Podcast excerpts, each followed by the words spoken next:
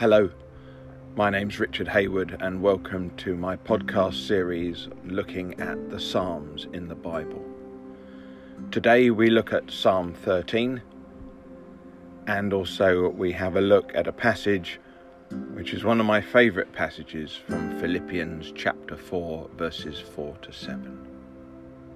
This psalm and those verses in Philippians deal with how do we navigate when we feel like God is distant or when God has turned away. Our prayer, as always, with these sessions is that they will give you a time to be still, to stop, and be more aware of God's presence in your life. God bless you as you listen to these verses and then a few reflections on these verses.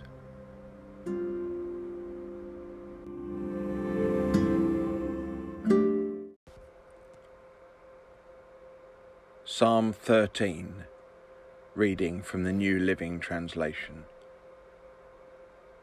For the choir director, a psalm of David. O Lord, how long will you forget me? Forever? How long will you look the other way? How long must I struggle with anguish in my soul, with sorrow in my heart every day? How long will my enemy have the upper hand? Turn and answer me, O Lord my God. Restore the sparkle to my eyes, or I will die. Don't let my enemies gloat, saying, We have defeated him. Don't let them rejoice at my downfall. But I trust in your unfailing love. I will rejoice because you have rescued me. I will sing to the Lord because he is good to me.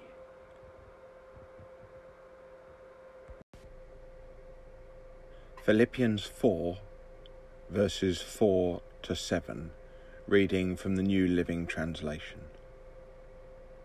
Always be full of joy in the Lord. I say it again, rejoice. Let everyone see that you are considerate in all you do. Remember, the Lord is coming soon. Don't worry about anything. Instead, pray about everything. Tell God what you need and thank Him for all He has done. Then you will experience God's peace, which exceeds anything we can understand. His peace will guard your hearts and minds as you live in Christ Jesus.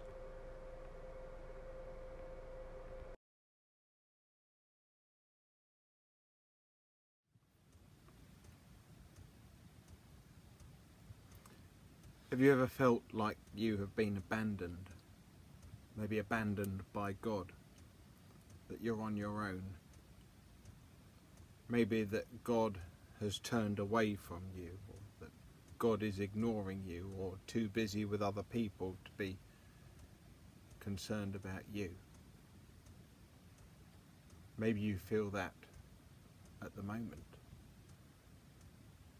Are you in a place mentally or spiritually or financially or emotionally where you feel alone or isolated. Maybe you've been a believer in Jesus for many years. Maybe you don't believe in Jesus.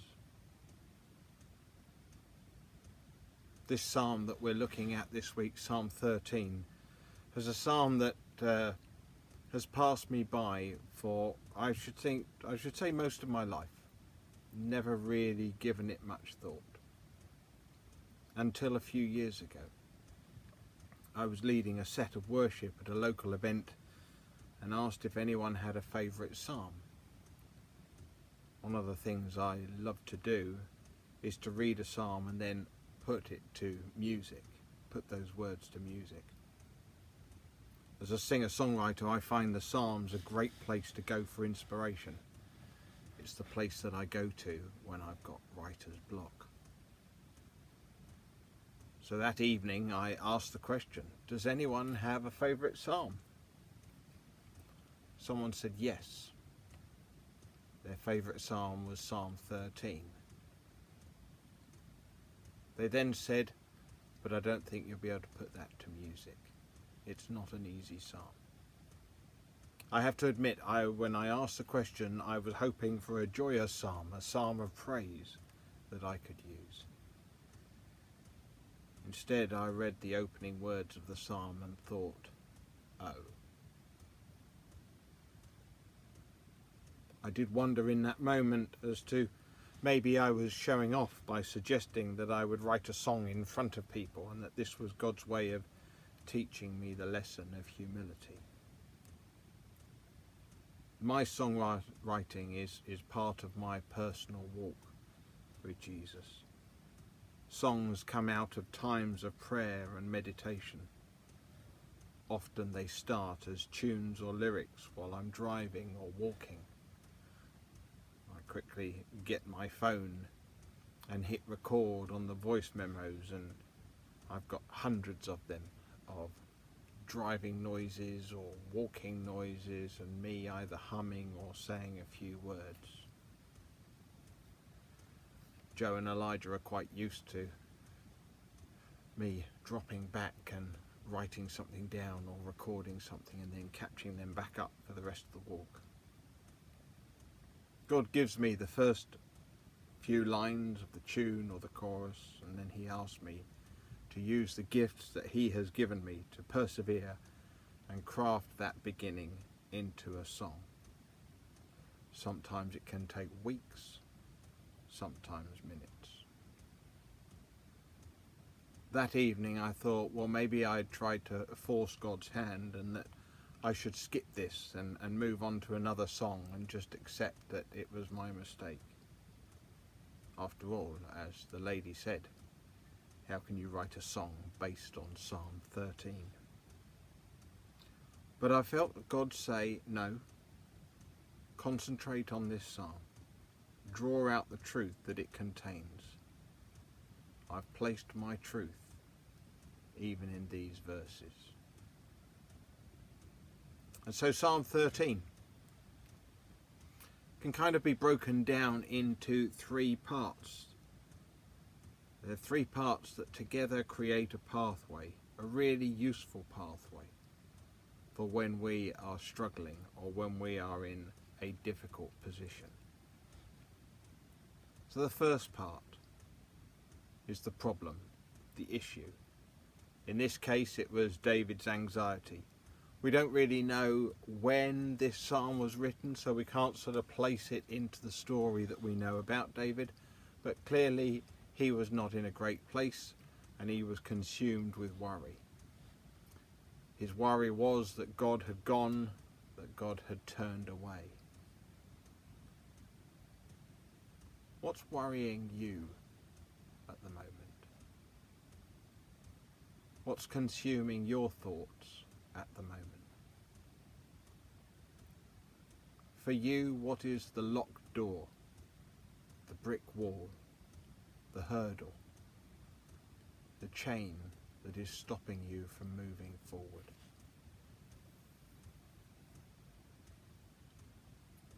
Sometimes we fool ourselves or maybe we are fooled by the devil to pretend like our hurt will just go away, that our worry will disappear, that what, our, what is troubling us is silly, so we shouldn't tell anyone, let alone God.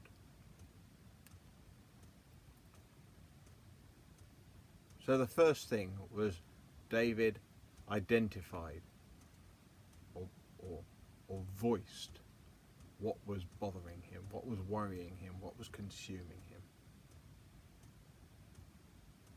The second thing is David brings it to God. He doesn't bring it to God in some ordered prayer with long wafty words as we sometimes do when we pray. Maybe we think we need to dress our prayers up when praying to God because we think everyday language can't be used or is not suitable. You could almost say that David was a bit dramatic in his language. He does kind of sound like he's delivering a line from a Shakespeare play, doesn't he? Restore the sparkle in my eyes or I will die. Cue dramatic music and massive thunderclap. but that doesn't matter. It doesn't matter when we get a bit exasperated, when we get over dramatic in prayer. It doesn't matter when we shout or cry out to God. It's a bit like when our children, when they were toddlers, when they completely lost it over something that seemed so small to us, but was big to them. We take them up in our arms, we listen to them, we comfort them, we console them, and we find a solution with them. God made you and God made me in his image. We don't do that with our children by accident.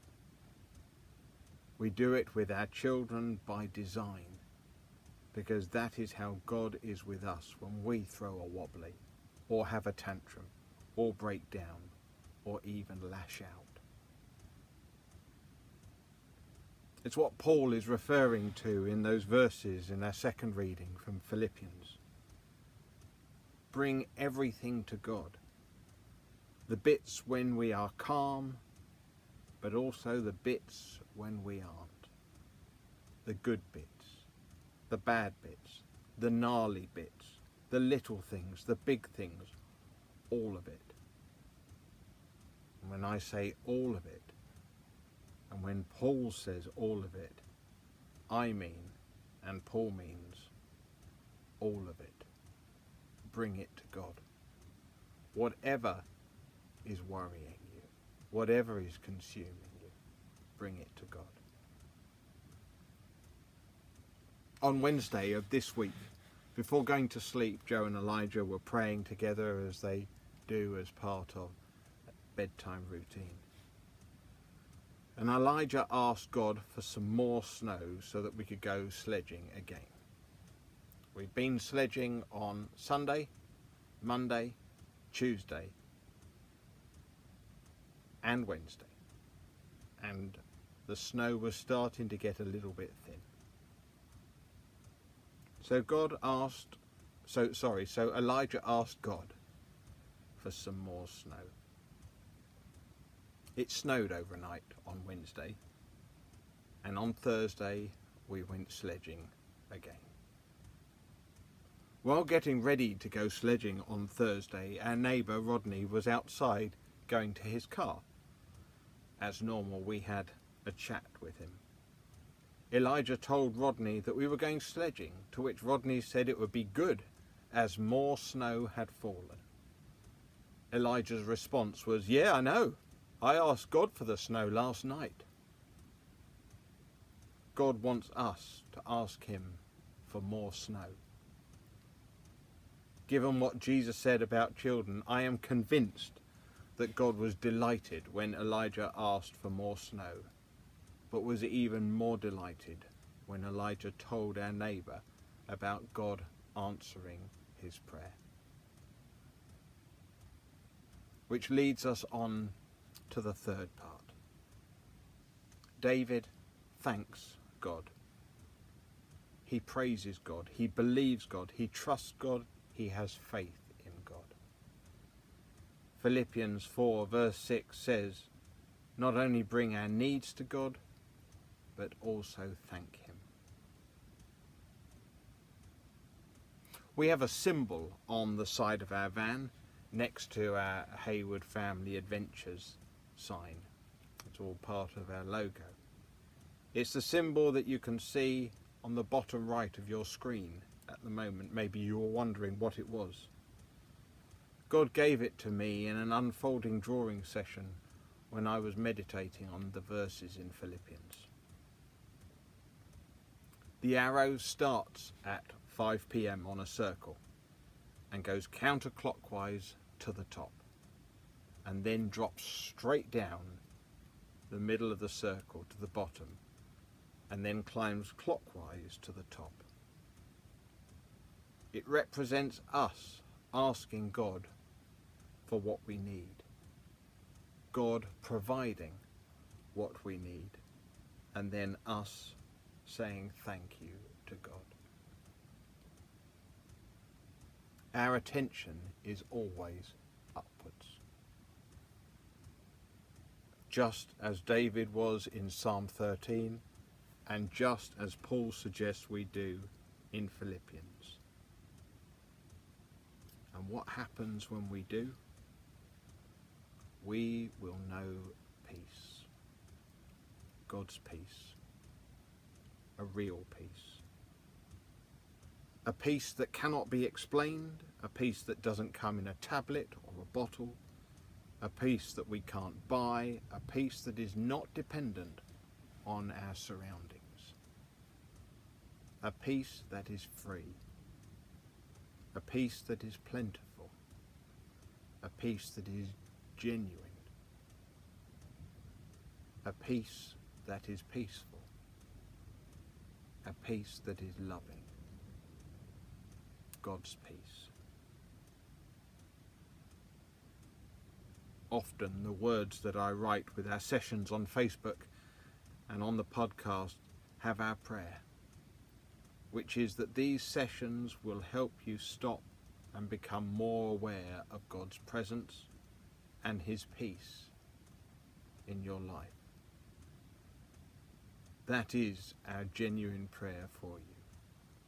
That you would stop, you would listen, you would hear and accept the love that God has for you, and that you would know God's peace that comes through spending time with Him wherever you are.